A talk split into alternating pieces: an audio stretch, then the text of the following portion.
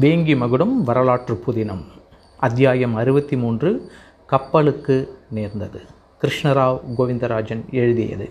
இரண்டு பணியாளர்களும் தங்களது படையில் உணவுப் பொருட்களையும் காய்கறிகள் பழங்கள் உணவு உண்ண இலைகள் போன்ற பிற சாமான்களையும் பெரிய பெரிய பாத்திரங்களில் வைத்து படகை துடுப்புகளால் தள்ளிக்கொண்டு கப்பலுக்கருகே விரைவாக வந்தனர்.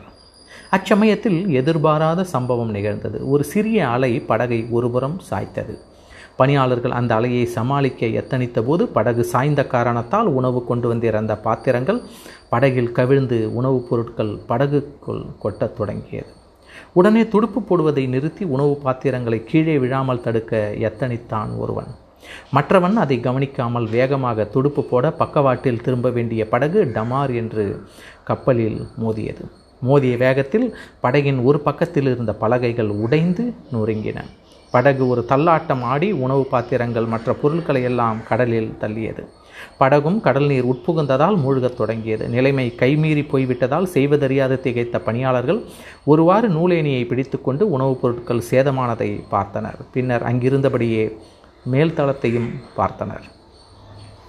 மேல்தளத்திலிருந்து இந்த கலைபரங்களை கவனித்த தலைமை மாலுமியின் முகத்தில் கோபம் வெடித்தது. பணியாளர்களை மேலே வருமாறு கூச்சலிட்டான். அருகில் இருந்த விமலாதித்தனும் நாராயணனும் நடப்பதை அமைதியாக பார்த்தனர். மேலேறி வருத்தத்துடன் வந்த பணியாளர்களை கடிந்து கொண்ட தலைமை மாலுமி உங்கள் கவனக்குறைவால் படகும் மூழ்கி உணவுப் பொருட்களும் போய்விட்டன. இன்னும் கப்பலுக்கு என்ன சேதாரம் ஆயிற்றோ தெரியவில்லை என்று ஆத்திரத்துடன் கூறினான். அருகில் இருந்த ஒரு தச்சனை அழைத்து கொண்டு நூலேணி வழியாக கீழே இறங்கினான். படகுக்கு நேர்ந்த கதியை பார்த்து கொண்டிருந்த வேறு ஒரு படகின் பணியாளர்கள் உதவிக்கு கப்பல் அருகே விரைந்து வந்தனர். கப்பலின் சேதமான பகுதிக்கு படகு வந்தது. வேறு ஒரு படகு உதவிக்கு வருவதை பார்த்த விமலாதித்தன் நாராயணனிடம் தானும் கீழே சென்று கப்பலுக்கு ஏதாவது சேதாரம் ஆகியிருக்கிறதா?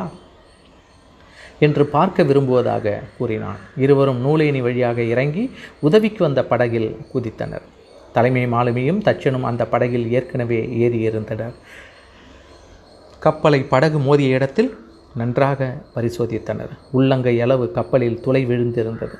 தச்சன் மாலுமியிடம் அந்த இடத்தை சுட்டிக்காட்டி மிக சிறிய துளைதான் விழுந்திருக்கிறது. வேறு ஒரு பலகை வைத்து அந்த துளையை அடைத்து விடலாம். ஒரு நாழிகை நேரத்திற்குள் செய்து சரி செய்து விடலாம். கவலைப்பட வேண்டாம் என்றான். கடல் மட்டத்திற்கு சற்று மேலே அந்த துளை இருந்ததால் பெரிய அளவிற்கு எந்தவித சேதமும் அக்கப்பலுக்கு நேரவில்லை.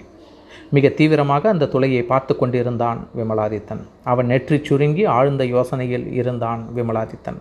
இதை கவனித்த தலைமை மாலுமி எதற்காக இந்த சிறிய துளையை தீவிரமாக பார்த்து கொண்டிருக்கிறார் கப்பல் படை தலைவர் என்று நினைத்தான்.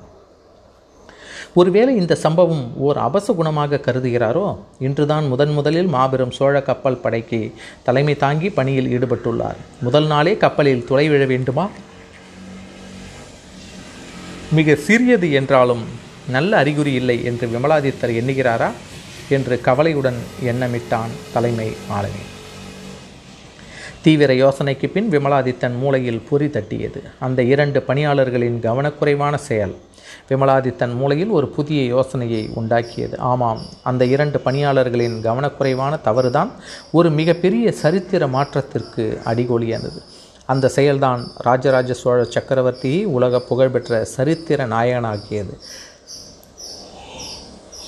சேர நாட்டையும் பாண்டிய நாட்டையும் வென்று சேர சோழ பாண்டிய மன்னனாக மும்முடி சோழனாக ஆக்கியது. அது மட்டுமல்லாமல் அது அந்த வெற்றியின் மூலமாகவே சோழர் படை பாரத தேசத்திலேயே வலிமை மிக்க படையாக ஆகி மேலை சாளுக்கிய நாடு குடகு நாடு கங்க நாடு நுளம்பாடி நாடுகள் சீட்புரி நாடு பாகி நாடு கீழே சாளுக்கிய நாடு கலிங்க நாடு என்று சென்ற திசையெல்லாம் வென்று ராஜராஜ சோழரை ஒரு மாபெரும் வெற்றி வீரனாகவும் தஞ்சையில் ராஜராஜேஸ்வரம் என்ற ஆயிரம் ஆயிரம் ஆண்டுகளாகியும் சிறிதும் கூட பாதிக்கப்படாத வகையில் மேருமலை போன்ற பிரம்மாண்டமான தஞ்சை பெரிய கோயிலை கட்டி உலகம் உள்ளளவும் ராஜராஜ சோழன் பெயர் நின்று நிலைத்திருக்கவும் அந்த இரண்டு பணியாளர்களின் கவனக்குறைவான செயல் காரணமாயிற்று எனலாம். விமலாதித்தன் தன் அருகில் இருந்த நாராயணன் தலைமை மாலுமி மற்றும் தச்சன் இவர்களிடம் எனக்கு இச்சம்பவத்தை கண்டவுடன் ஒரு யோசனை தோன்றுகிறது. வாருங்கள் நாம் நால்வரும் ஒரு தனியிடத்தில் என் யோசனை பற்றி விவாதிக்கலாம் என்றான். பிறகு நால்வரும் கப்பலுக்கு சென்று ஒரு தனி அறையில் அமர்ந்தனர். நண்பர்களே ஒரு சிறிய படகு மோதி கப்பலை துளையிட வைத்திருக்கிறது. இச்சம்பவத்தை வைத்து யோசித்ததில் எனக்கு ஒரு யோசனை மனதில் தோன்றுகிறது. நாம் நமது படகுகள் சிலவற்றில் மரங்களை கூர்மையாக ஈட்டி போல செதுக்கிய நிலையில் அடிபாகத்தில் இணைத்தோமானால் பெரிய கப்பல்களில் மோதவிட்டு அதனால் ஏற்படும் துளைகள் மூலமாக கடல் நீர் கப்பல்களின் அடிப்பகுதியில் புகுந்தால் சிறிது சிறிதாக அந்த கப்பல் மூழ்கத் தொடங்கும். கடல் நீரின் சக்தி அபரிதமானது. ஒரு சிறிய துளை இருந்தாலும் அதன் மூலம் தண்ணீர் அழுத்தத்துடன் உட்புகும் தன்மையுடையது. கடல் நீர் பெருமளவில் உட்புகுந்தால் அந்த கணம் தாங்காமல் பெரிய கப்பல் கூட மூழ்கிவிடும். இந்த முறையை நாம் சேரர்களுடைய கப்பலில் முயன்று பார்க்கலாமா? உங்கள் கருத்து என்ன? என்று கேட்டான் விமலாதித்தன் மற்றவர்களிடம். நமது கப்பற்படை தலைவர் யோசனை சாத்தியப்படும் போல் தெரிகிறது. மரக்கல தச்சர் இதற்கு தகுந்த உபாயம் கூறலாமே என்றான் தலைமை மாலுமி. தச்சர் விமலாதித்தனை பார்த்து ஐயா நீங்கள் கூறுவது போல் முயற்சி செய்து பார்க்கலாம். அதற்கு முதலில் நாம் நமது படகுகளை தயார் செய்ய வேண்டும். ஒற்றர் படை தலைவர் விவரித்தவாறு சேரநாட்டு கப்பல் மிகப்பெரிய அளவில் இருந்தால் ஓரிரு படகுகள் மூலம் செயல்படுத்த முடியாது. குறைந்தது இருபது படகுகளில் நாம் நிறைய மாற்றங்கள் செய்து சேரநாட்டு கப்பலின் பக்கவாட்டில் மோதும்படி செய்ய வேண்டும் என்றான். நாராயணன் தச்சரிடம் என்ன மாற்றங்கள் செய்ய வேண்டும் என்று கூறுங்கள். சேரநாட்டு கப்பலை மூழ்கடிக்க நாம் தாராளமாக இருபது படகுகளை இழக்கலாம். அதனால் நமக்கு பாதிப்பு அதிகம் ஏற்படாது.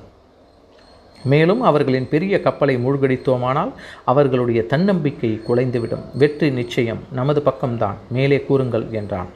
தச்சர் ஐயா நாம் சாதாரணமான மரத்தில் ஈட்டி போன்ற அமைப்புடன் அவ்வளவு பெரிய பலமான கப்பலில் மோதினால் மரம்தான் தவிடுபொடி ஆகும்.